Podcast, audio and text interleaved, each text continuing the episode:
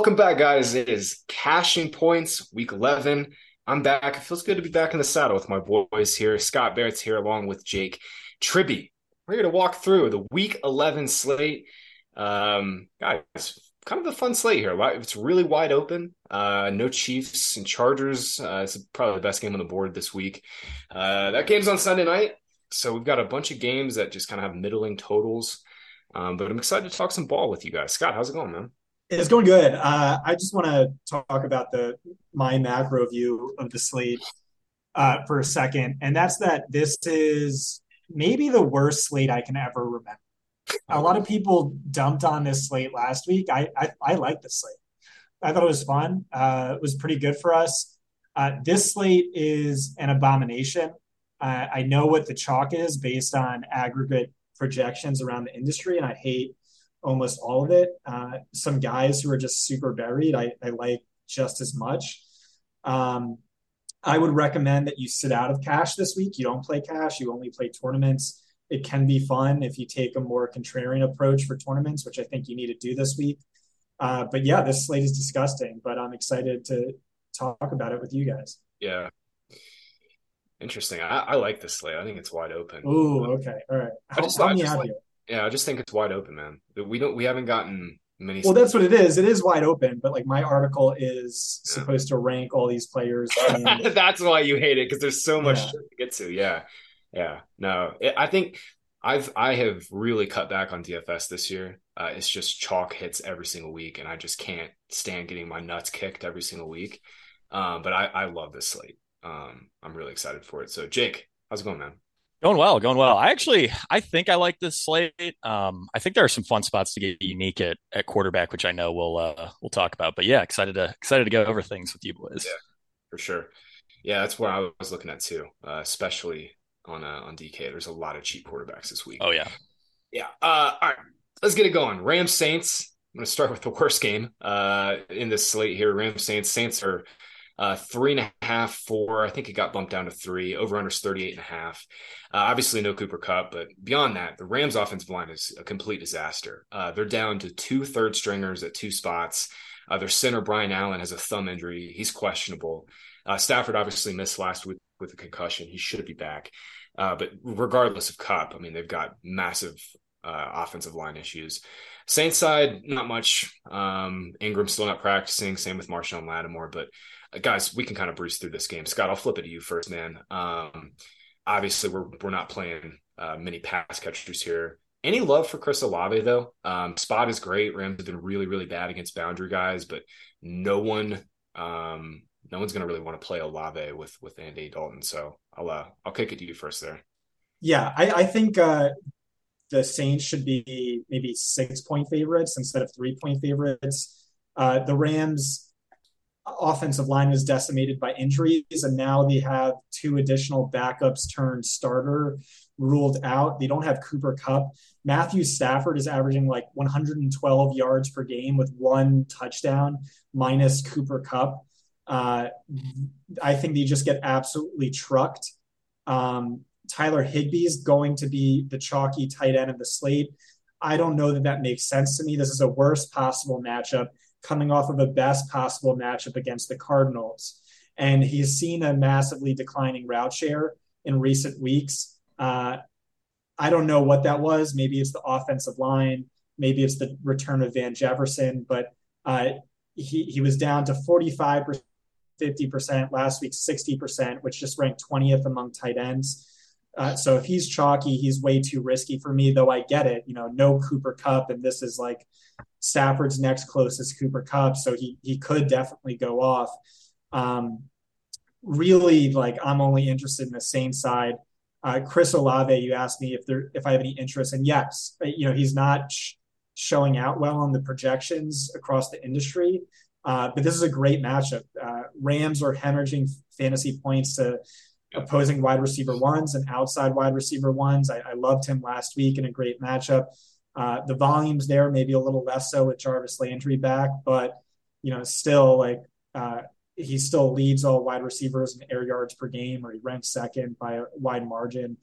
Um, and then Alvin Kamara, I really like. He's flashed his upside. He's been a little inconsistent, but the volume is clearly there. uh, and he's been especially productive in victories and blowout victories. And uh, again, I, I see this game having blow up potential. I could see them leaning massively run heavy. Um, so I like all of those guys. I don't know that they're going to be in my core, but yeah, uh, that's that's what I'm seeing. Yeah, Olave is one of those guys. One of these. There, there's a few on the slate. Olave being probably my favorite, just like one-off play. I mean, I'm just looking at you know ownership projections across the industry. It seems like Olave is um, not getting steamed at all. He's obviously 6,800 underneath uh, some pretty chalky receivers and Amon Ra, and I think Lamb will be chalk too. But um, yeah, man, I, I, like Olave quite a bit. Jake, I'll throw it over to you, man. Um, I'm with Scott, full fade on the Rams, just no interest, um, even going there. Uh, but you have any other different thoughts on the Rams or Saints here? Um, I mean, I think you guys mostly covered it. I, I am going to play some Higbee. He's averaged 15.5 fantasy points in the four games. Cooper Kupp has earned less than eight targets since the start of 2021. That's like tight end two uh, levels of volume. Um, I mean, I get that the matchup's terrible, but like, who else are they going to throw to? They're probably going to be playing from behind all game. Um, so yeah, I'll, I'll, definitely be playing some Higbee. Um, Olave was a guy who I would have like probably would have been my highest on wide receiver if Jameis was starting. I I definitely like him. I'll I'll be overweight the field, especially if he comes in at five percent. Um, but yeah, I mean, you know, 13.5 expected fantasy points in his games with Dalton under center. That's not you know, not earth shattering or anything. I think I think Higbee and, and Kamara are my my two favorite plays overall from this game, and I also really like the Saints defense at three thousand. Um, you know, they should probably be like forty two hundred. Uh, on DK. Um, so yeah, I think you know Kamara plus Saints D or um, Higbee a little bit as a one off or probably the only only plays I'm targeting in this one. Yeah, Saints are going to be chalk, and I think we'll see Steelers defense pick up some ownership a little bit too with TJ Watt back for 2,300. Uh, I think that's where the chalk will be a defense. But yeah, Kamara, New Orleans defense is obviously strong. Um, I'm not on Higbee for what it's worth. I'm with Scott. I just think this is a spot where, man, they, they could seriously fall apart. Um, I don't know. I, I, I kind of think we see the Rams not throw. I, I, think we we see Akers and Henderson. They try to run it a little bit um, McVay's, you know, he's an older school coach. He comes from that Gruden kind of that Gruden line. So I I, I think they're going to try to come out and, and, run it here with no Kupp. Um, also, that's kind of what they can do personnel wise. Like Ben Skowronek's a better blocker than he is an actual receiver. Uh, so they can get in 12, play some uh, play some 12 and and, and just run it, try to run it a, a, little bit here to get the pressure off of Stafford. Uh, we spent enough time on this games already. Let's let's keep it going to a, a good game. Browns Bills here. Uh, obviously, the line movement in this game has been wild this week. Just been fun to watch. I haven't had any money invested, thankfully. Uh, but Bills. It opened seven and a half. It's now like eight and a half, nine. Uh, games obviously in Detroit. Over under got down to like 41, 42, I think on Thursday because of the snow in Buffalo. It's back up to 49 and a half. So right up there with the top of the slate. Uh, quickly, there's a lot of injury news, but I'll try to run through it as quick as I can here. Uh, David Njoku likely back this week, coming off a high ankle injury. Great spot for him. Uh, Browns should obviously have to throw a lot more. Uh, Bill's side, their defense is super banged up. Uh, Greg Rousseau's hurt. Trey Edmunds is hurt. Uh, Trey White is also not going to be back this week off of IR. They're going to give him one more week. Uh, and Jordan Poyer, uh, Kaiir, Elam, are both hurt too. So in the secondary, Bills are are very very banged up. We'll, we'll just have to see on Sunday morning who they have, Jake. Um, but fun game, man. Fun game to game stack. Um, my question to you is like, you know, we're looking at the slate here, and I, I mentioned some of the cheaper quarterbacks. You know, Allen's eighty five hundred. Uh, he's way jacked up in price, and I think we'll we'll finally see him be a little less chalky than he has been in previous weeks. Uh, I still don't think it's enough for the best fantasy quarterback in football, especially in this game. So give me your thoughts here on the Bills and the Browns. Yeah, I mean, obviously, really great matchup for this Bills passing attack against the Browns coverage unit that's largely struggled all season. I think I, I like these Bills wide receivers a lot more than I, I like Allen. I'll probably be way overweight on on Diggs, probably Gabe Davis too. Allen Allen just feels overpriced, especially relative to some of the other quarterback options that we have. Um, you know, on the uh, I I'm really interested in Devin Singletary. I think I think he'll be pretty solid leverage off of off of Allen. Um, you know, given that that Allen will be popular and the Browns' run defense is is truly disastrous. Singletary's usage has um, still been really strong lately. I mean, last week He uh, played, what was it, 72% of snaps. He had 68% of backfield opportunities, 66% of red zone opportunities, 56% route share. Um, you know, the Bills Bills could definitely get a get a big lead in this one. And, you know, we saw last week it was probably due to Allen's injury. They were a little more conservative with running Allen, so that could lead to a few more carries um, for Singletary. Uh, David Njoku, though, is the guy that I'm like really excited about in this game. I think I, I saw a tweet that he's he's going to play. Um, and uh, he's the tight end 10 on tight end 10 on DraftKings, 3,900. Um, and he's averaged 11.6 expected fantasy points per game and 7.2 uh, targets per game over his last five games, which includes a game where he left injured in the third quarter. Um, those numbers would both rank top five among tight ends. Um, he's a great value and a, a, really exciting player. I think he's definitely got some upside there. So, uh, yeah, curious on your guys' thoughts on the rest of the Browns. Yeah, also 75.8 yards per game which would rank 13th most among wide receivers. Uh, he's just undoubtedly a phenomenal play, uh, even in this tough matchup. Even if he's not super healthy, uh, definitely stands out to me.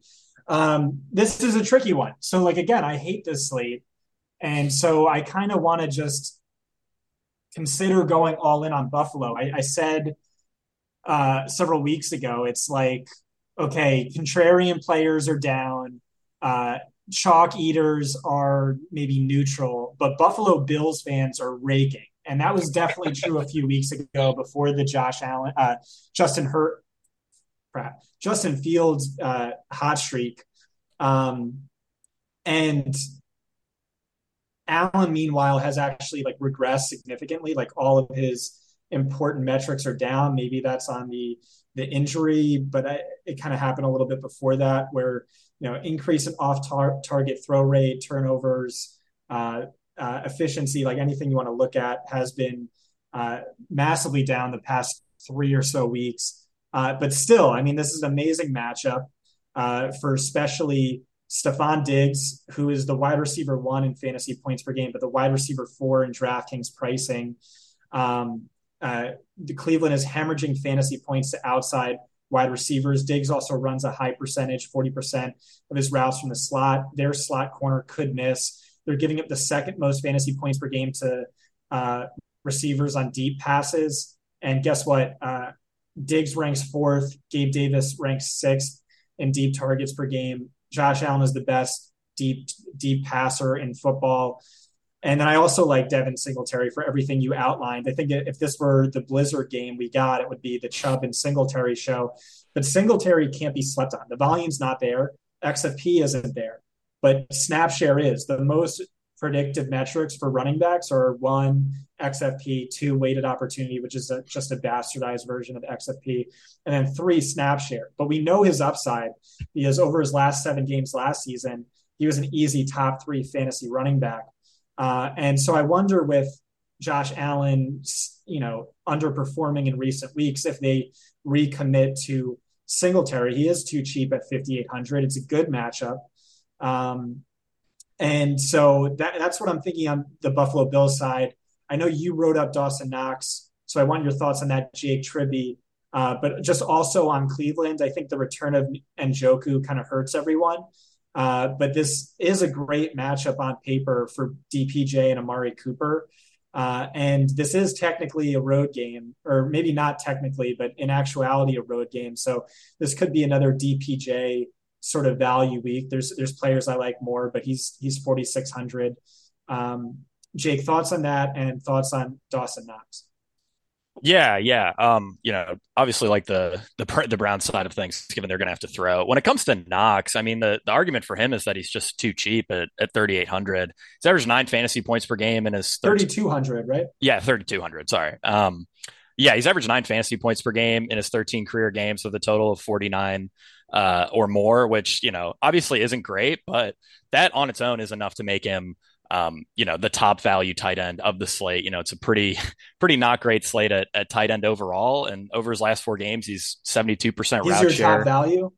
Uh, yeah. Well, in cons- consensus projections have Higbee as the top value. Knox is right there. I think Schultz is probably my favorite overall. I, I wrote I, I up think both. I like Njoku and, and Stoll a little bit more. Okay. Yeah. I mean, that's, that's fair. I, they're, they're all probably in a, in a similar tier. Um, I think Njoku for upside especially is is my favorite. Um, but yeah, Knox is just too cheap. Uh, you could definitely make a like an upside argument against him. You know that he he probably won't get to 15 DraftKings points, and I I wouldn't argue against that. Um, but yeah, you know you need need to save salaries. He's a pretty decent option. I mean, he he had an unbelievable upside last year. He just hasn't really yeah. showed it much this year. And that's the same thing I just argued with Singletary. But but yeah, so I think just to put a cap on this, it's like on a really gross slate, uh, it might just make a ton of sense to just onslaught stack the Bills, this Bills game. Yeah. And there's a lot of different routes you can go. Uh, I think no matter what, you're going to stack a, a tight end, whether that's Njoku, uh, who I prefer, or Knox. Um, and Diggs, again, is a mispriced value. Clearly, Gabe, we know, has slate breaking upside. Uh, DPJ or Cooper are in play, or one of the running backs.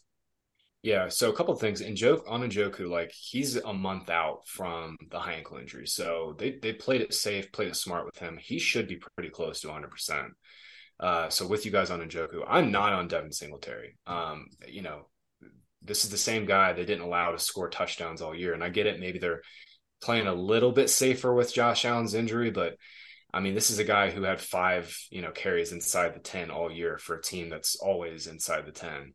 Um, so that's that's just my thought. I mean, Singletary's you know passing down usage is also kind of dried up a little bit. Um, we'll see if Nyheim Hines plays a little bit more this too, uh, this week too. Yeah, um, but he he had eight eight just rushing touchdowns over his last six games last year. We know they they could do that if they just decide to go in that direction, but uh, yeah, uh, clearly this is like the most pass heavy team over expectation, and they're yeah. they're content to just go ham with Josh Allen. But again, he's he's banged up and he hasn't played well of late. Um, That's fair. Um, I'm going to cape up for DPJ. I know we talked a lot about Amari Cooper's bizarre splits, but I mean DPJ is outplaying him right now. Um, I want to talk about that just really quickly. Yeah. So sure. so when you see something like this, you want an a priori explanation for why this is happening, and it's like, oh, what like uh, he he can't sleep on anything that's not a Tempur-Pedic mattress. No, what I think is happening, I think he's just cheating on his wife like crazy every time he goes on the road. He's just partying until five in the morning. Yeah. And this is funny because Johnny and I used to talk about Big Ben's home road splits and how insane they were.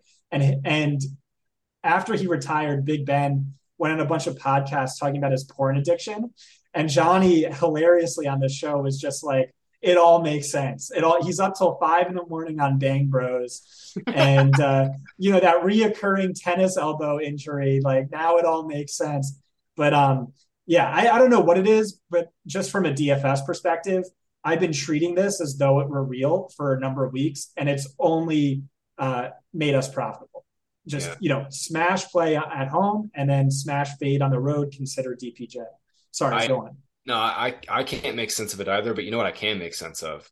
You uh you type in Bang Bros, you you, you know, hit the search bar, search up Sergeant Oak, and you might find a little special in there. I'm just saying for the listeners. That might be the new uh the new sponsor for uh, uh the Miami Stadium. Uh, it can't be worse than S- SBF or oh, FTX, God. whatever it is. Yeah, no, but MLB is going to get sponsored by Bang Bros. and be better. the umps will be wearing it on their chest. In more ways than one. Um, oh, completely derailed this show here. Uh, I was just going to say DPJ is playing better than Amari Cooper. Uh, he's getting deep targets. Uh, efficiency's a little bit better too. Targets have been right there. Just total volume's been there. Uh, last six games, DPJ has been uh, he's got 40 targets. Cooper's got 42. Um, I really like DPJ this game, and it seems like no one's going to play him. Um, and he's too cheap, man. He's what 2K cheaper. Uh, sorry, my brother's calling me. Uh, what 2K cheaper? Yeah, 6400 versus 4600. So yeah, and on DPJ for sure. Uh, fun game. A lot of fun angles in this game. Um, one game that's not fun, not a ton of angles. Eagles Colts. Uh, Eagles are six and a half point favorites. Over unders 44 and a half. And I was thinking to myself, like, if we just took away the Colts win last week, we took away the Eagles loss, like what would this line be? Like if we just go back, rewind the clocks a week, and look ahead. Like I think Eagles would be like a like even on the road here, like 10, 11 point favorites. Um, interestingly though, six and a half is the line. Uh, real no big injury notes in this game. Devonta Smith has a knee injury. He's fine. He's going to play. Uh, Colts side, they're dealing with a little bit of defensive line issues. Um, who cares? Um, Jake, I'll throw to you first, man. Uh, you know, you said Allen's overpriced. I kind of disagree. I think he's like underpriced by like a thousand for what he was previously this year. And I know he's hurt. Uh, but is that in part because Jalen Hurts is 8,200 and like in theory, they have the same projectable upside?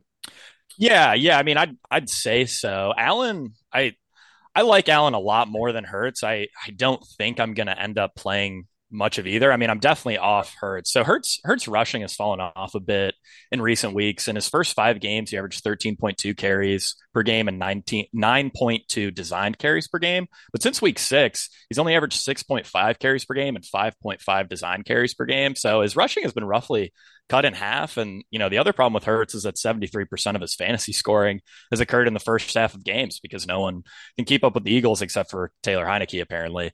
Um, so, you know, if you're playing, if you're playing Hurts, you're kind of betting on the Colts keeping this game close. And, that's that's just not a bet I, I want to make. So if I'm paying up at quarterback, I'm I'm definitely looking at Allen. Um, but yeah, I don't I don't necessarily love either guy. Um, yeah, I, I kind of see it the other way. I think I okay. Think, yeah, I think the Eagles could just dunk on the Colts and like that game last week was super bizarre. The, the, the Eagles basically didn't have the ball in the first half, uh, mm-hmm. and then they had a bunch of turnovers in the second half. Like that weird fluky play with Quez Watkins, like they were about to make that a game, and then Watkins got up and fumbled, uh, bouncing off the turf. Like that was just a weird game last week, and I, I still think, man, I, I don't really think the Colts are a defense we we should be running away from at all. Um, the, the Goedert injury also condenses things a little bit more. And, and, Scott, I'll throw it to you first. You were caping up for uh, for twenty five hundred. Jake Stoll. Um, he's certainly interesting as just a salary saver, but it also condenses things for for AJ Brown and Devonta Smith.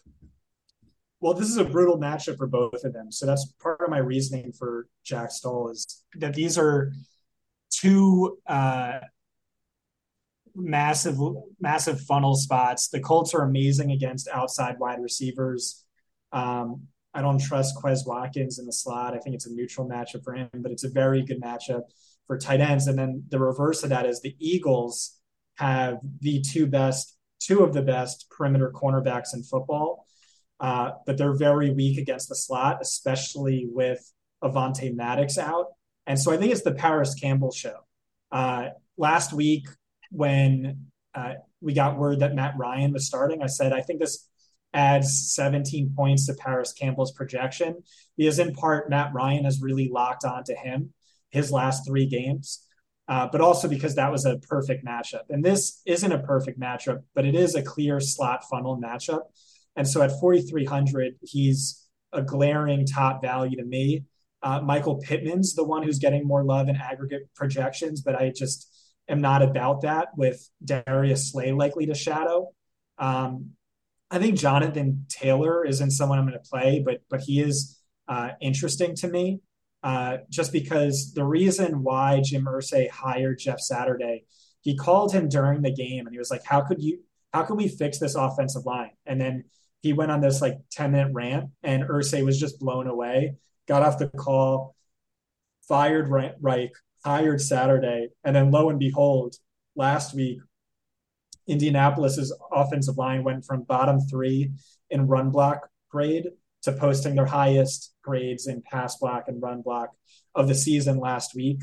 Uh, but again, not a top play. Just I think they just go massively run heavy. Taylor, by the way, also uh, far and away a career high in route share, uh, 95% snap share, which is like fourth best by any running back this season. Uh, you can make a case for Miles Sanders just because, like you said, the Eagles probably dunk on him. But again, you're, you're going to get vultures from Jalen Hurts. That maybe speaks to his, his upside. Of these guys are popping as amazing values. And then Devonta Smith, uh, like you said, he's a little banged up and, and the matchup isn't great. Um, so even without Dallas Goedert, I, I, I am leaning more towards Stoll and Parris as the clear top plays. Yeah, I'm with I'm with you on Campbell. What am I missing for the Colts being a bad matchup though? I mean, Terry McLaurin went six for one thirteen.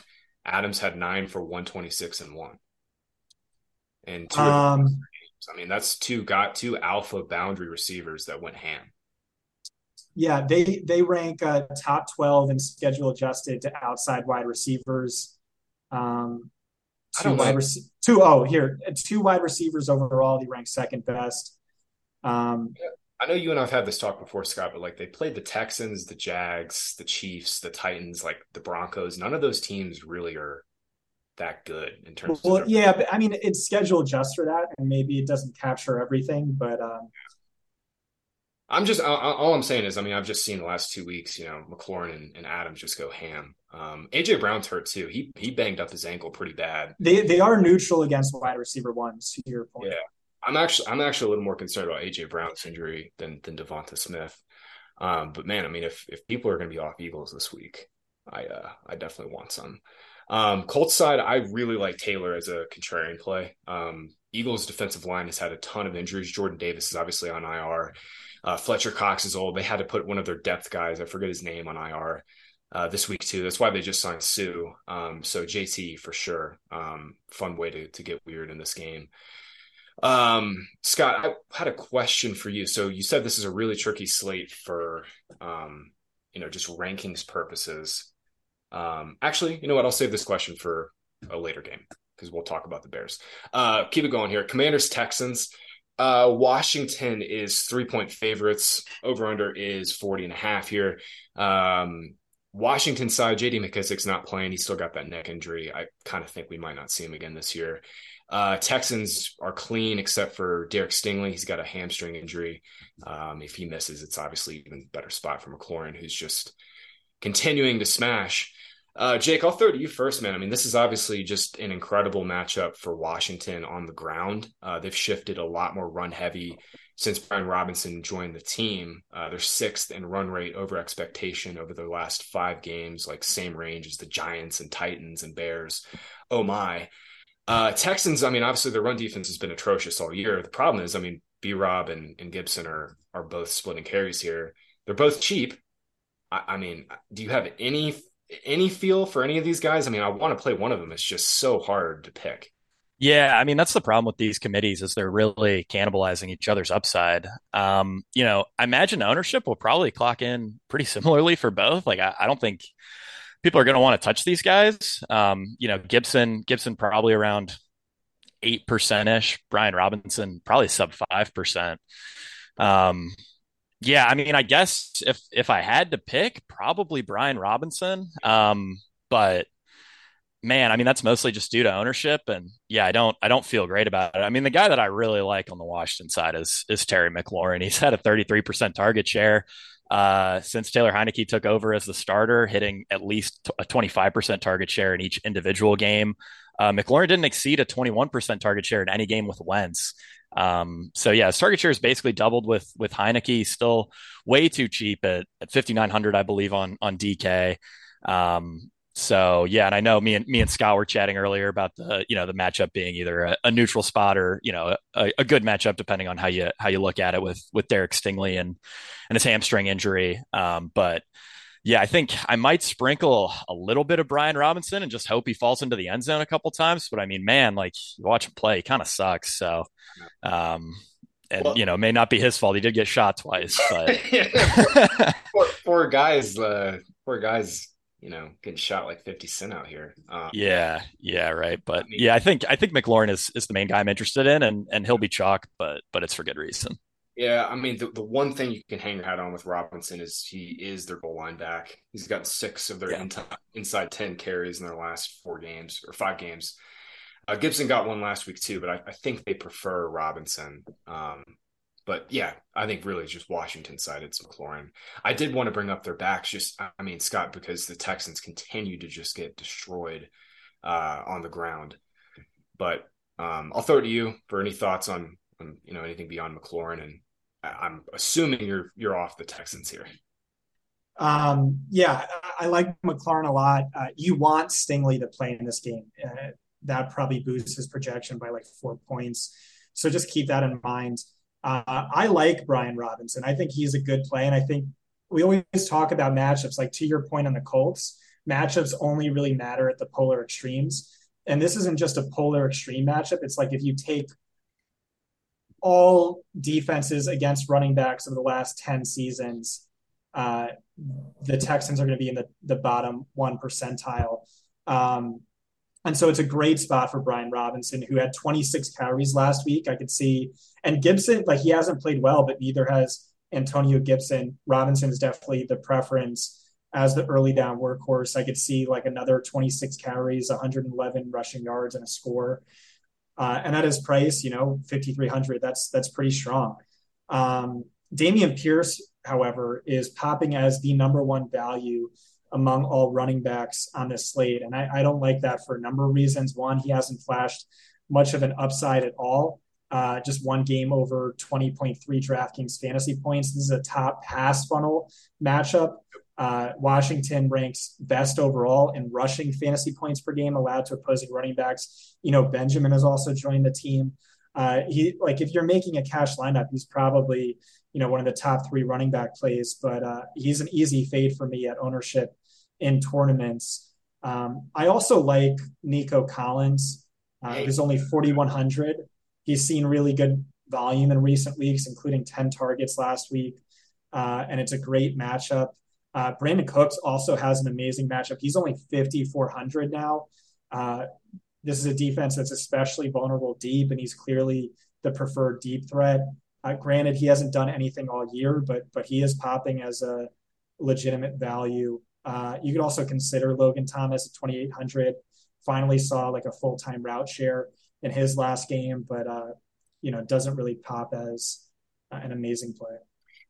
Yeah, you and I see the Texans the same way. I, I saw um, ownership projections had Pierce like either second or third um, eh, in terms of chalk at the at the position. I don't I don't get that either. Um, I mean, he hasn't scored a rushing touchdown since week five.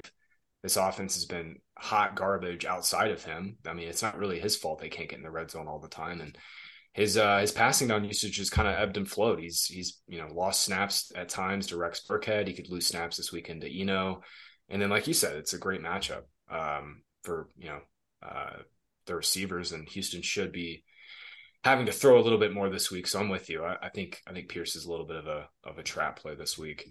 Um, and oh, I was going to mention, yeah, I had my note here on Nico Collins. He's he's the guy I want I would want to play at the Texans uh, among the Texans receivers. He's uh, seen, uh, I think he's six straight games now, five straight games with more receiving yards than Brandin Cooks. Uh, efficiency's better, uh, and he's getting more um, getting more deep targets too. I think. Um, I think he has one more last six games. So, uh, like me, some Nico Collins if you're going to play any Texans this weekend here, boys. We'll keep it moving. Jets, Patriots. Patriots are three point favorites. Over under 38 and a half. Obviously, both Jets and the Patriots coming off their byes here. Uh, Corey Davis is not going to play for the Jets. Uh, condense things a little bit more uh, for them again this week. It'd be Garrett Wilson uh, Denzel Mims on the outside. Uh, Patriots, I think DeVante Parker should be back this week. We'll see. Um, we'll see on that one, but that's really the only notes I have on this game. Scott, I'll throw to you first, man. Like, you know, you're saying this this slate's really tricky. I, I mean, I think this game is pretty cut and dry. Curious for your thoughts, like you know, if you have really anybody that stands out to you beyond Jakobi Meyers and Rhamondre Stevenson, because I'm I'm not really seeing too much else. I think you can make a case for Garrett Wilson, but because he's so cheap. Um, but I'll let you uh, I'll let you take it from there. Um, yeah, Jakobi Meyers gets a neutral matchup, but it's one of the better slot funnel matchups, and this is a slot funnel offense. Uh, I I don't know that I'm going to play him. I don't know if I'm going to rate him up, but like he has that going for him. Um, Garrett Wilson, I, I, do think is really intriguing. He's just been balling out, and I, I wonder if people forget because of their bye week. But uh, over his last three weeks, 14th in target share, sixth in first read target share, fifth in yards per game, fifth in yardage share, fifth in yards per route run. Uh, this is a tough defense. Zach Wilson stinks, and Belichick owns him, but uh, Wilson's a baller. Um, yeah. I'm curious to hear Jake's thoughts on Rhamondre because I know he wrote him up. He's another guy who pre- projects to be super chalk, but I'm a little uh, skeptical of that. Yeah, I mean, Rhamondre, like he's played two of his last four games with Damien Harris, and he still averaged 22.8 expected fantasy points per game, which would lead all players at all positions over the full, over the full season. His receiving role has been great. Um, he's had a target share of at least 23% in each of his last three games, and he's dominating goal line carries, uh, 80% of inside the five carries since week seven, um, plus 100% of red zone uh, uh, backfield targets. So, I mean, his role's still really good. I think people might shy away from him a bit because of Damien Harris, but I don't know. I mean, I, I like him a lot. I think I think he's a much better play overall than than Dameon Pierce, and you know he projects too well to be to be faded in cash. So, um, I mean, do you guys have any reasons to get off Rhamondre? Yeah, the the argument for him is is okay. He's basically like sixty five percent LeGarrette Blunt and one hundred percent James White, and like, oh my god, what an obscene value! And he's really good at football. Um, the counter argument would be I, I, think we're inflating this this role a little bit too much. You cited the Damien Harris stat, like Harris was active, but I don't know that he was fully healthy. He should be fully healthy off of the bye. And then even in their last game, JJ Taylor, who stinks, had 10 carries and one target. Um, so I keep going back and forth on him. I, I understand he projects well. I love the talent. He's too cheap. Um, and it's a, it's a good matchup. Uh, I don't know. I'm just not falling in love with him when when I wanted to, especially for someone at this projected ownership. Yeah, I mean, I, I am with you, Jake. I definitely like Stevenson more than Pierce, but I'm I'm kind of in the middle where I don't think it's a smash spot to the point where he should be this massively owned. And I'll just I'll bring it up now. I mean, I, I think David Montgomery is like the nuts. Yeah, agreed. I think he's the nuts. He's not projecting as such, but I'm with not exactly. I think he's like these stone cold nuts. And if Pierce and Stevenson are going to be 30% and Montgomery's like 15%, like that's all in, like all in on that. Um, but yeah, I, I, think that's really where my head's at is like Stevenson's a good play. Pierce, I think, is a trap, but it's really, I just, I, I want to play all the David Montgomery 61. I mean, Trestan Ebner could mix in. Uh, he kind of hyped him up a little bit, but, but I'm with you more than anything. Yeah, I mean Fields could also just run for 150 and two touchdowns again, and Montgomery gets nothing uh, in terms of touchdown equity. But yeah, I like Montgomery quite a bit uh, in that 6K range. I don't really have much else, man. I I, I think Garrett Wilson ch- chalk Garrett Wilson with Zach Wilson under center it sounds like a horrible idea. I mean, two full starts against the Patriots. Zach Wilson literally everybody knows what I'm doing right now. Like all of my family just has decided to call me. Everybody knows what I'm doing right now. It's unbelievable the timing right now. Uh, but Zach Zach Wilson's played two full games against the Patriots. Uh, he's gone 39 of 74, 53% completion rate.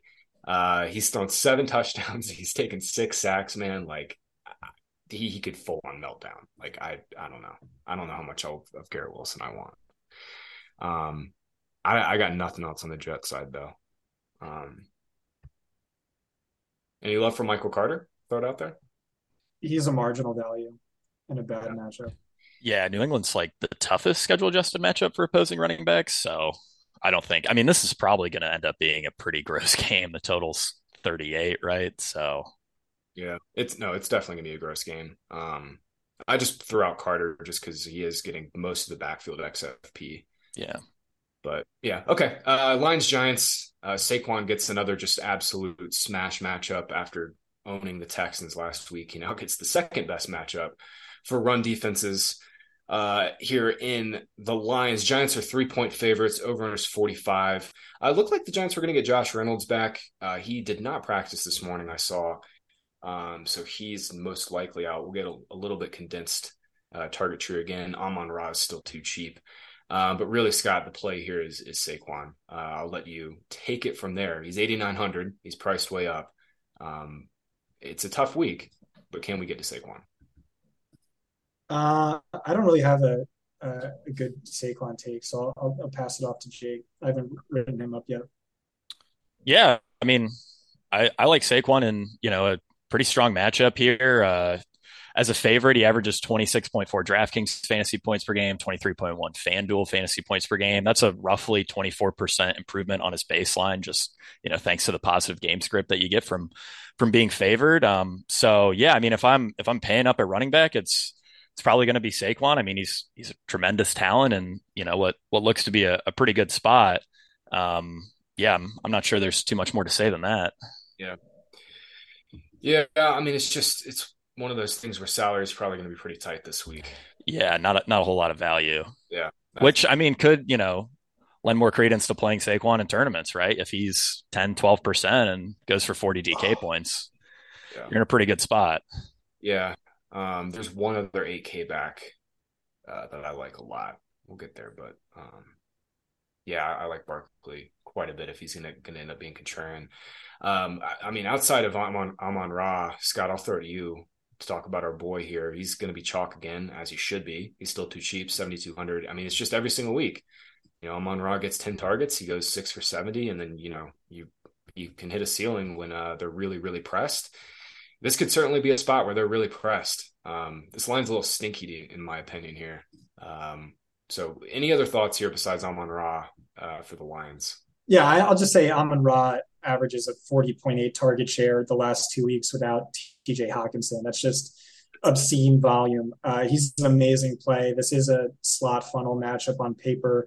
Daniel Jones is also, I think, one of the best quarterback plays of the slate. Very quietly ranking 14th in fantasy points per game, despite having a bottom three strength of schedule this far uh, ranks above Kyler and Jalen Hurts in rushing yards per game. Detroit is bottom three against the pass and a bottom three against the run to opposing quarterbacks. Um, Darius Slayton is 5K. Wes loves him. He does have a really good matchup, uh, and he has been underrated by both the team and the DFS community. Uh, so he's sort of in play. Jamaal Williams, you can make a case for. I, I don't really feel like making it, but uh, it's it's there. there is a Jamaal Williams case to be had. He he has great end zone celebrations. That's one of them. Yeah. Uh, so if he scores, you can uh, you can enjoy that. Um, interesting on Daniel Jones though. Um, the Lions are the top schedule adjusted matchup for quarterback rushing, and Daniel Jones, like the two games he scored more than twenty fantasy points this year, he's had at least 60 rushing yards and at least one rushing touchdown. Like the only way he gets there is with the rushing. Like he's not he's not throwing for 370 and four TDs or whatever. Yeah. Um so no. yeah, I mean I think if you're if you're targeting a, a game to play Vanilla Vick, it's it's this one. Vanilla Vick. That's that's that's that's Saquon's uh, Yeah, I, I stole I stole Saquon's yeah, line. No, as you should. That's a fucking awesome line. Yeah. Uh, Scott, you got me thinking on Daniel Jones. I think I mean, so you could fade Saquon. You don't think you need to play a receiver with Daniel Jones just because it's kind of like Justin Fields. Yeah, I mean, I, I still think for tournaments, uh, you want that upside. What uh, um, the tight end's definitely out, right? Daniel Bellinger. Yeah, he's not going to play this week. Yeah, just, so, just ramping up. Uh, it would be Slayton. Uh, Dale, I think, is hurt, but but he had a matchup that was popping before, and like his numbers aren't that bad. It's just like they just go so crazy, run heavy and slow paced. Well, yeah. Or actually not slow paced, but just run heavy. Yeah, no, yeah, they're just extremely run heavy. Um, his role's been solid too. He's been you know eighty percent route share, uh, but like you said, just no targets because they don't throw.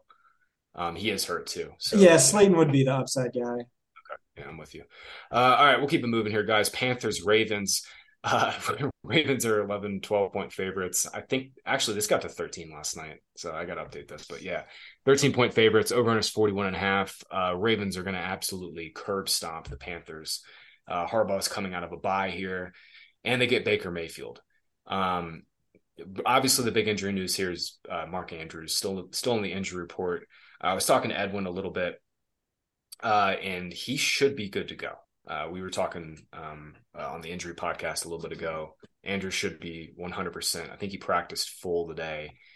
So we can get Andrews back in our lives. Scott, I'll, I'll throw it to you first, man. Um, just give me your thoughts overall on on Ravens, uh, because I mean Panthers are, are, are dead for fantasy. I think this week.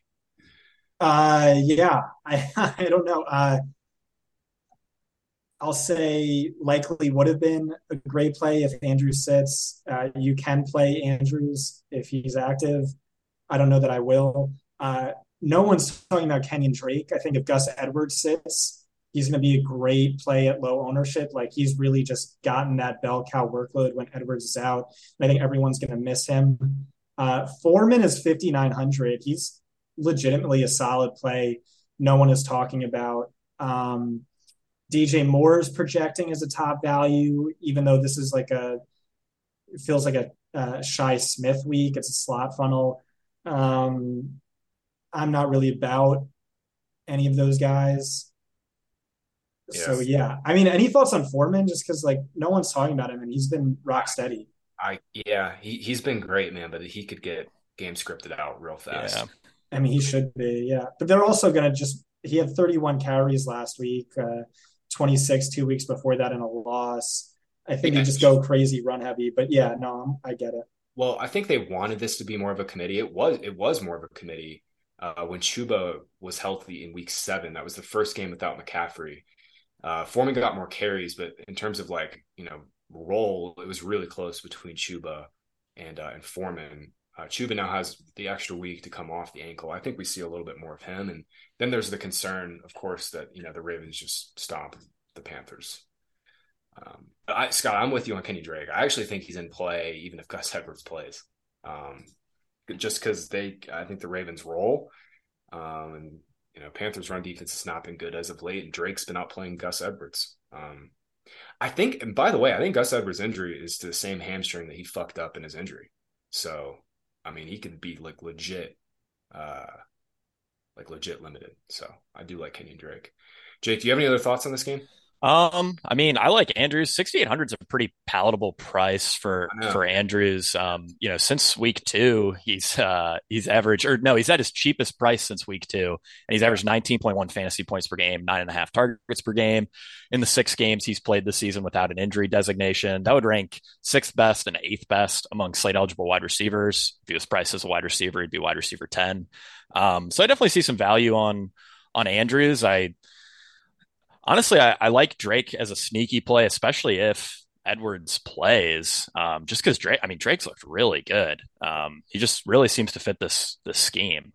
Um, That's something Brett was talking about too. as soon yeah, as yeah, I trade remember you happened. mentioning that. Yeah. Um, DJ Moore, I just really hard to consider him in play at all with with Baker Mayfield starting. Bro, Um, if, if you if you play DJ Moore with Baker Mayfield this week, like you, Yeah, you deserve what happens. Um, I mean, it makes sense in your head, right? You think Panthers are going to get you know donked on. They'll throw it. They'll throw it to him. Like, no, May, May, that's not Mayfield's guy. It's PJ Walker's guy. he projects as the number eight wide receiver value in consensus projections right now, which I get it. I mean, I get it. You you kind of have to put him there just because he's, you know, yeah, we can protect six to eight targets, but I mean, at what level of efficiency?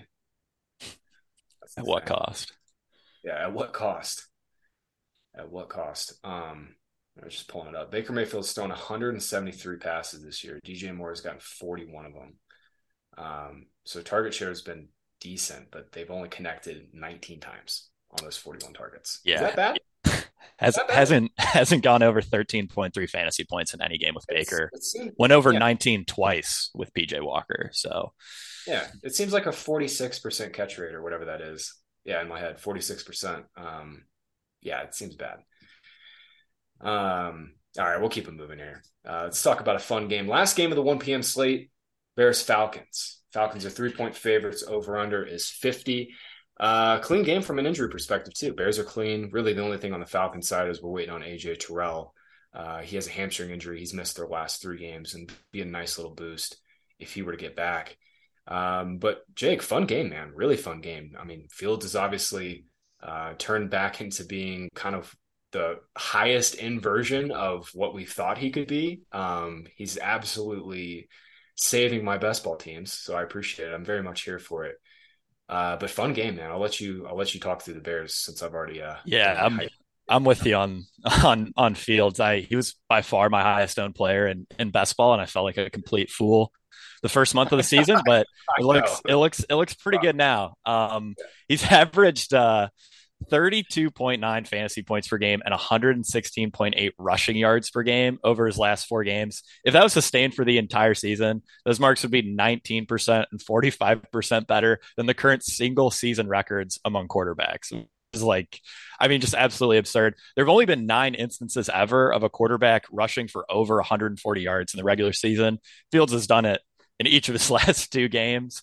Um, and he went from a one of PFF's worst graded passers in weeks one through five to like perfectly average as a passer um, these last few weeks. So yeah, that combined with his rushing upside um, and the fact that he scored you know 42 and 45 DK points these last two weeks, everyone's going to be on him. He'll he'll be 15% owned, uh, maybe, maybe more. He'll be the highest owned quarterback play of the slate, and you know it's it's kind of hard to get away from. I mean, it's uh, in a matchup against Atlanta, the premier pass funnel. You could definitely see a ton of scrambling yardage. Um, you know, he could he could put up a, some touchdowns through the air. I, it's it's really hard to poke holes in the in the play outside of just like, look, he's going to be he's going to be too highly owned. I think the guy that I'm the most interested in though is is Marcus Mariota. I mean, people are people are going to be off of him. The Atlanta's implied team total is 26 points. You know, Chicago's is 23. Like Mariota could be responsible for three or four TDs in this game, and um, you know, you're going to get him at a third, probably a half at most of you know Fields ownership. So I, I really like Mariota's, you know, maybe not super contrarian. He'll probably be five, six, seven percent, um, but definitely more contrarian than than Fields. And um, you know, maybe he doesn't have quite the same upside, but I, I, I think at ownership, it's it's worth indulging in GPPs. Yeah, uh, dude, I'm I'm 100 percent with you on Mariota. That's like the cheap quarterback I had flagged. Um, yeah, man, Bears defense has been really bad. I mean, they just traded, you know, Robert Smith, or excuse me, Robert Quinn and Roquan Smith um, in their last three games, uh, de- uh, no defense has allowed a touchdown more often than the Bears. They've, they are allowing a score on 45% of their opponent's possessions in their last three games. Um, I, you know, I know Mariota's extremely frustrating, man. He's been awful to watch with Kyle Pitts and, and Drake London this year, but this game environment is is sexy. I mean, it's it's sexy. Um, yeah, and I mean, like, I think like the fact that he was so bad on the last yeah. primetime game, like his, I mean, he's showing eight percent right now is for his projected ownership and consensus projections. I, I think that's a little high. I mean, people are going to think back to how he played last week and just be like, yeah, I can't, I can't click him. I'd rather play Daniel Jones Bro. or something. Bro, you know yeah, I can't click him. I would rather play seriously. I'm, I'm with you. I, I, dude. I hear you. That's why. That's why I said it. But yeah, bro. You know, I said um, this is a great slate. I said this is a great slate for contrarian players. You know what? You know what's going to happen. Fields is going to be 25 yeah. percent owned. He's going to drop 40. Like, oh yeah. I mean, he he'll have, he'll have his third straight 40 game, and I'll be eating my. Hey, I'm going to advance all my best ball teams though, so I'll take the the DFSL. Hey Jake, you know the good news though is you know you play the hundred dollar spy, you get a uh, a nice little uh, NFT from from. DK. Oh yeah, the the Rainmakers pack if you finish in yeah, eleven hundredth. Yeah, you can get a you can get a little Rainmakers NFT for uh for your eleven hundred and twelfth place with Marcus Mariota. It'll be great. I'll have to look into that. um, Scott, you got any thoughts on this game? It's a fun game. I know you're on Montgomery. Yeah, I I wonder. I think uh, Fields is probably the best quarterback play of the slate. I think he, he should be yeah. priced as a QB one, and he's not. So just sort of end of the story there. And it's another amazing matchup. Atlanta struggles against quarterbacks both through the air and on the ground. Um, David Montgomery again, sixty one hundred with really good odds of being the bell cow. It's not a guarantee, but really good odds uh, in a good matchup. Uh, Kyle Pitts, I think, is going to be unfairly slept on at 4,400. Uh, the volume is just insane it's just insane. Like if you just look at what he's done the last four weeks, it's top five wide receiver levels of target share. It's like more deep targets than you know Mark Andrews has all season. More end zone targets than Kelce, not any tight end, but Kelce has all season. Different things like that. The issue is only 50% of his targets are catchable, which is like the next worst receiver. Diontae Johnson is at like 66% and Stefon Diggs is at like 89%. Uh, it's just not fair. The guy is good, but it's like the worst quarterback play by far. Uh, but still, I mean, hey, if just one of those balls are catchable, uh, you know, that could be an easy 12 point score. And like we, we've seen that if you watch the tape, uh, that happens over and over again. Uh, and so as a GPP play, I think he's okay um, in a neutral matchup. Drake London's getting some love. I'm not about it. Not about Marcus Mariota, who's getting some love. I just like Daniel Jones more, but I get your arguments. Uh, I will say Chicago is vulnerable to mobile quarterbacks, especially.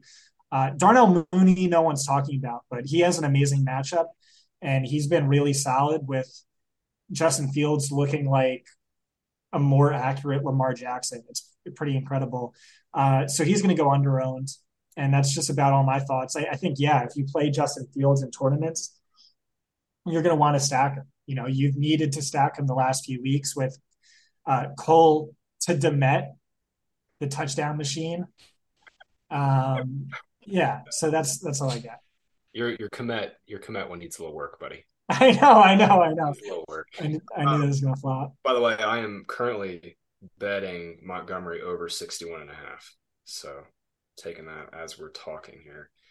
Um, I really like your your Mooney call, Scott. I think, especially in tournaments, most people are going to run Fields out just on his own. Um, so pairing him with with Mooney, uh, Kmet, I think is is going to go over owned. I mean, yeah, he's his his role still isn't that great. I mean, he's way overperformed XFP these last couple weeks. I think I think people are going to be too eager to to play him relative to to Mooney. Cordarrelle Patterson is moderately interesting as like a 1% owned, like no one's going to be on it type play. He could fall into the end zone a couple times, but his role has just been really bad lately. I was tilting my face off last week when he wasn't Oh getting any uh, two minute drill snaps. That was, yeah. dude, Um, I had I had over 51 and a half and I felt like it was the best bet I've made in like all year. It ended at 59 and a half. I mean, it got blown the fuck up and he didn't play. Like Yeah. I just I don't I maybe it's the knee, maybe it was a short week. I really don't know. Because I'm with you. Uh, my heart wants to go back to CPAT, but I don't I don't know if I can actually click it. Um, but yeah. Fun game, man. Really fun game. A lot of fun angles in this game. For sure. Um, I'm probably going to spend a lot of time on Sunday update. Uh, once ownership, we get a good feel for ownership projections. I'll spend a lot of time on this game and Sunday update, kind of just seeing what the field thinks. Uh, all right, we go from probably the best game on the slate to I think the worst game, worse than Jets Patriots, Raiders Broncos. Uh, Broncos are two and a half point favorites against the completely dead Raiders. Um, Broncos offensive line is absolutely destroyed. They just lost their right Turner, Billy Turner. Um, he's on IR. Obviously, haven't had Garett Bolles since like week two or week three. Um, they moved their guard Graham Glasgow to center because they've had such uh, such bad problems at center, and that was a fucking disaster. Because Russ Wilson got sacked six times last week. Uh, Jeudy's out uh, with an ankle injury. Uh, this is just an absolute rough spot for Broncos, man. Um, Jake, I'll throw it to you first.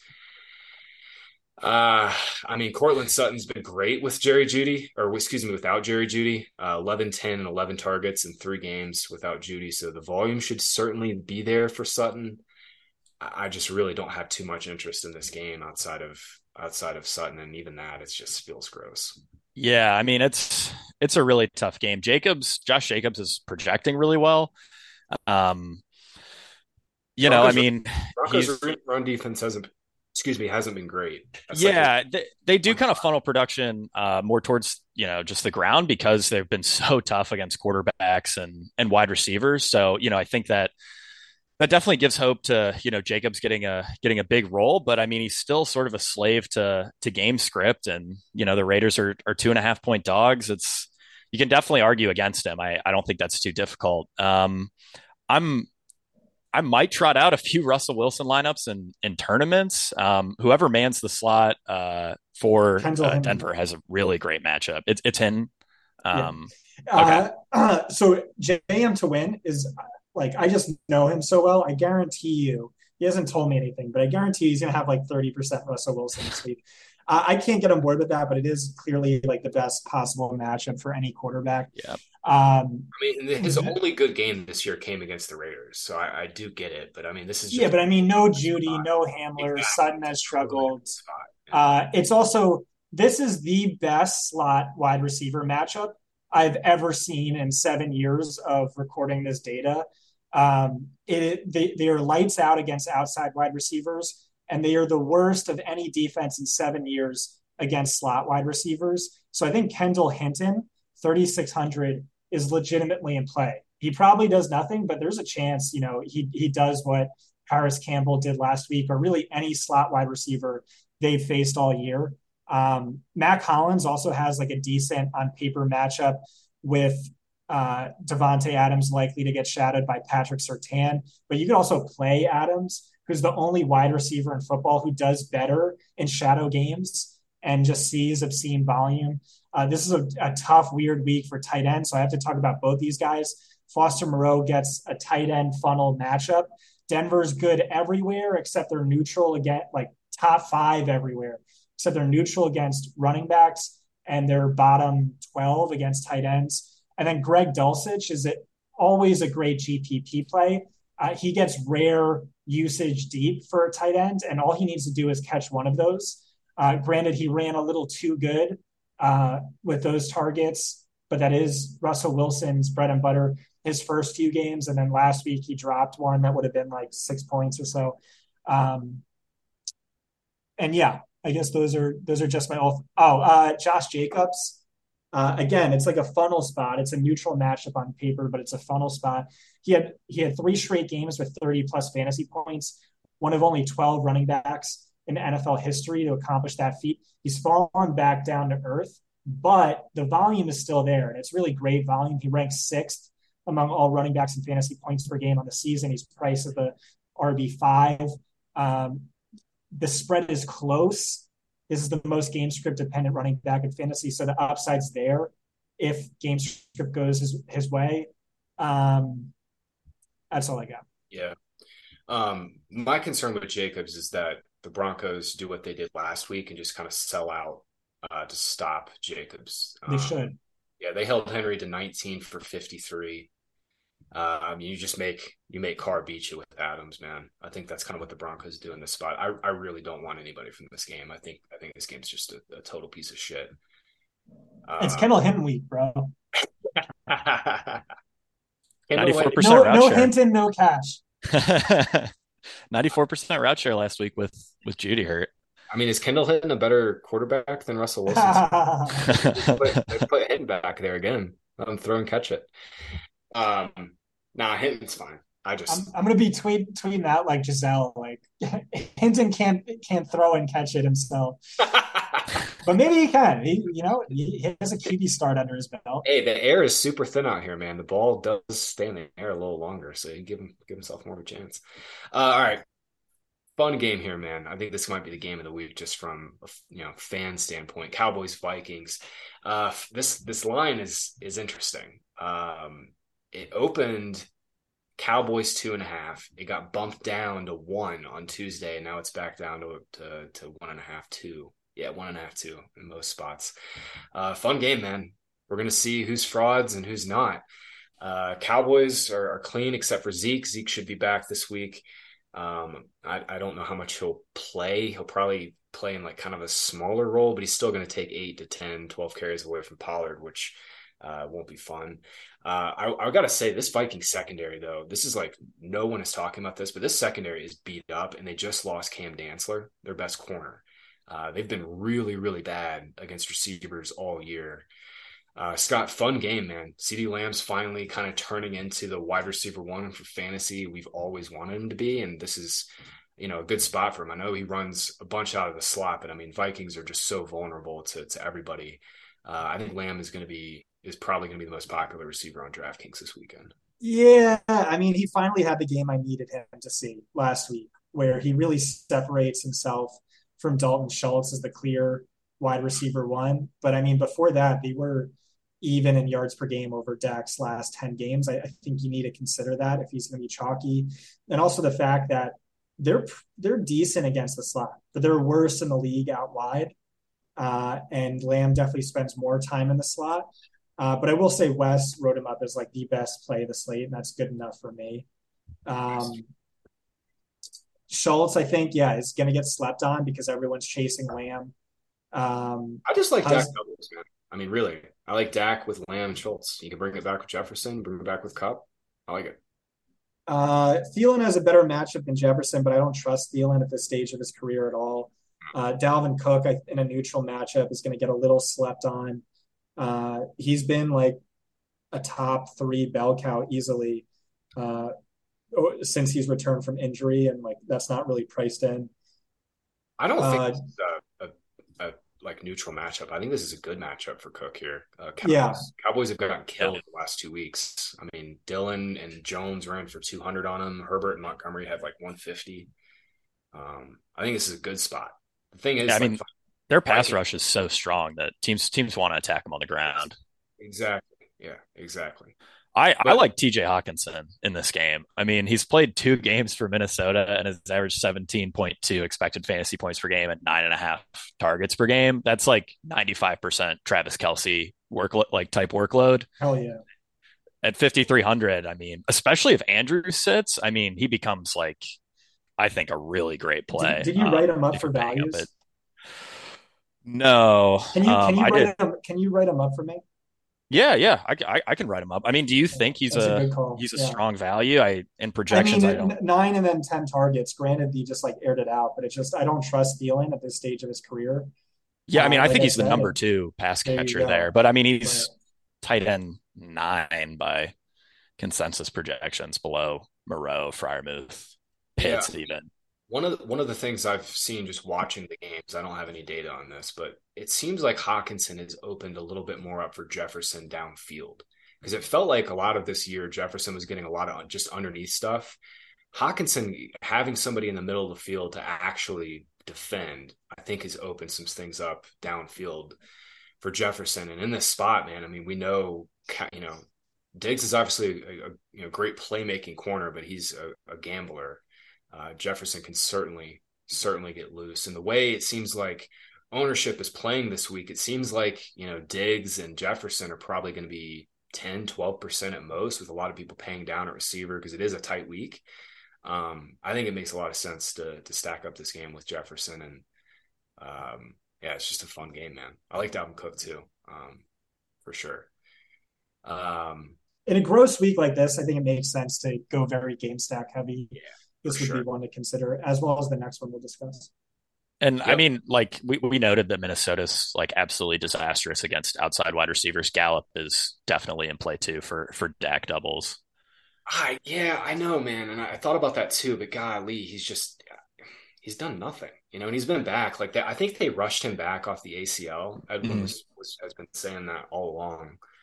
Um, You're going to get an ownership discount though, and I mean Dak's going to be Dak's going to be pretty popular. CeeDee's going to be pretty popular. Schultz will be, you know, probably that mid tier of tight end ownership.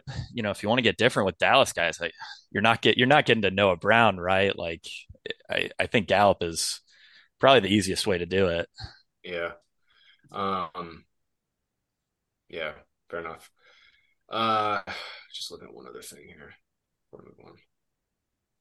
Never mind. Um, all right, we'll keep it going. Last game of the slate. Scott, you were mentioning this is a fun game to stack, and I'm I'm with you, dude. Um, 40 and a half is the over under. Uh, I'm really thinking about playing the over, uh, putting a big piece on the over. Um, a lot of injury news though. So DJ Reader should be back for the Bengals, which is huge, man. Um, Bengals' run defense has been really, really bad as of late uh, without Reader. Uh, this season, I have a stat here uh, with Reader on the field. Uh, Steelers have given up just 3.9 yards per carry with him off the field, bumps up to 4.7. Uh, you weren't playing Najee to begin with, but I'm bringing all this up to say, like, if the Bengals can't run the ball at all, they're going to have to throw even more uh, than they should this week with the Steelers uh, likely trailing throughout this whole game. So I, I, really like Steelers pass catchers in this game. Uh, Scott, I'll throw it to you first, man. Um, I, man, Diontae Pickens and Freiermuth. You know, I know Kenny Pick- Kenny Pickett has not been what I thought he would be, uh, but this is certainly certainly a great spot, uh, at least just from a game environment perspective. So I'll toss it to you first and let you talk through Steelers. No, I'll let you talk through Steelers because that's the only question I had was who to who the bring back should be on Burrow uh, because I like him a lot. Uh, I think the narrative right now is uh, the Bengals and Burrow stink without Ja'Marr Chase, but I mean, the Bengals had as many touchdowns as incompletions in their last game. They were moving the ball at will. It's just that those touchdowns all went to Mixon, who is a fine play, but not an amazing play to me. But this is a pass funnel defense. The clear liability for Cincinnati is their offensive line, but this is the worst pass rush in football. Granted, you know, TJ Watt's back, but still, like the mash um, Boyd, I think, is in play. Uh, so I, I like the idea of, you know, maybe this isn't my priority stack, maybe this is my milli stack, but but I like that idea. So it, it comes down to, you know, Freiermuth or Diontae or what what do you think, Graham? Um Mike Hilton should be back, Bengals corner. Uh, he's one of their better corners. I think it's Freiermuth um, as the the bring back. Uh, he's 4,200 on DK. Um, I, I, mean, I'm always into Pickens' favorite way to bring it back. Um, I love Tyler Boyd in this spot, man. Um, you know, he's not really gotten a ton of work uh, with Ja'Marr Chase out. Um, that Thursday night game was a short week. Um, he got there with a touchdown, but their last game out, I mean, it was really just the Mixon show, and Boyd really didn't have to do too much. Uh, Steelers are giving up the fourth most receiving yards per game to slot receivers. Um, full PPR, obviously, on DK. Um, this week, uh, I'm, I'm, playing on DK instead of FanDuel, so I'm kind of treating it, uh, trying to tell myself uh, that difference. But yeah, no, Boyd, Boyd, I think is a, a, really, really strong play, and I think I think it's pretty simple with with Bengals, man. I mean, you can you know, certainly go Burrow doubles, and um, man, I mean, with it's it's kind of weird with pricing this week because you got Allen, Lamar, Hurts, and Fields all at the top, and then we got a huge dip to Burrow. It kind of makes me think Burrow's kind of going to go under own Jake, just because a lot of people are going to either pay up or pay down. Yeah, no, absolutely. I think I think you're spot on. I love Burrow for for GPPs. I mean, we've seen just like the absolutely nuclear upside that he has when the Bengals go super pass heavy, and this seems like a really good spot for the Bengals to go really pass heavy. I think, you know, there's a pretty good argument to be made that, that Tee Higgins is underpriced. I, th- I think Boyd is a strong play. You can mix in some, some Hayden Hurst there. And, uh, yeah, I'm, I'm with you on, on Freiermuth sort of being the, the ideal run back. He's played three games with, with Pickett so far, averaged 7.7 targets per game and 14.4 expected fantasy points per game. Both of those marks rank second best among slate eligible tight ends, and yet he's tight end seven uh, by DraftKings price. So pretty clear, pretty clear value there. And yeah, I really like this this Bengals passing attack. Um, yeah, I just I just think this is a great spot for him. So yeah, um, if you're multi-entering, don't forget Hayden Hurst. Um, toss yeah. him into you as well. You know, you can always get in for a tut or two. Um, targets have been pretty sustainable too for him as well. So I just want to mention Hayden Hurst. I'm not obviously crazy about playing Hayden played in Hayden Hurst this weekend. But um, that's going to do it, boys. You guys want to make a lineup? Um, sure. We'll sure. Here. It's going to suck. Uh, what's up? it's going to suck, whatever this lineup is. We're going to hit it. Yeah, it's going to. What are you talking about? We're going to win the millie with us. We almost did a few weeks ago. I know. Golly, man. Yeah, this is the second time you said golly. If you think I'm not going to clown on you for unironically saying golly, you have another thing coming. Well, I'm just trying to curse less. So Oh, Been watching well, Philip Rivers montages. That's what it is.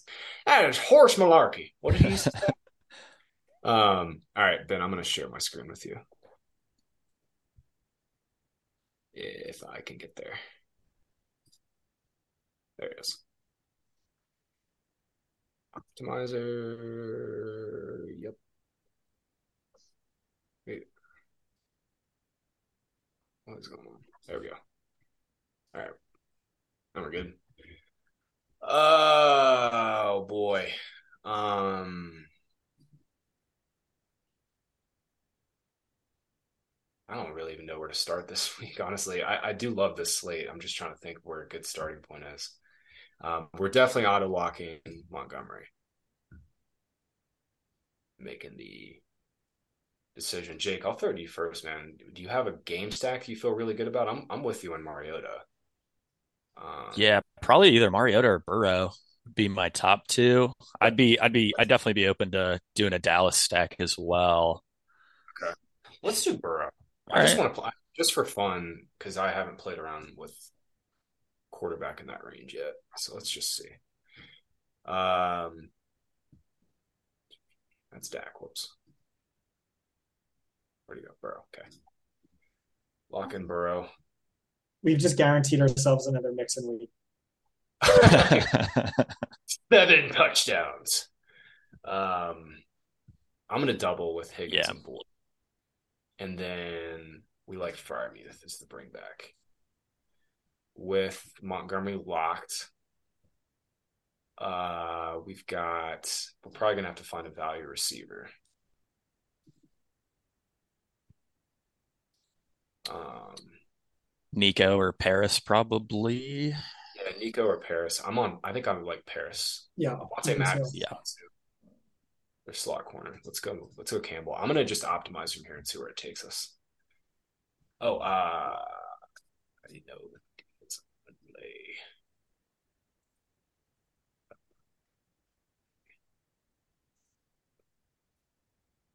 Actually, no.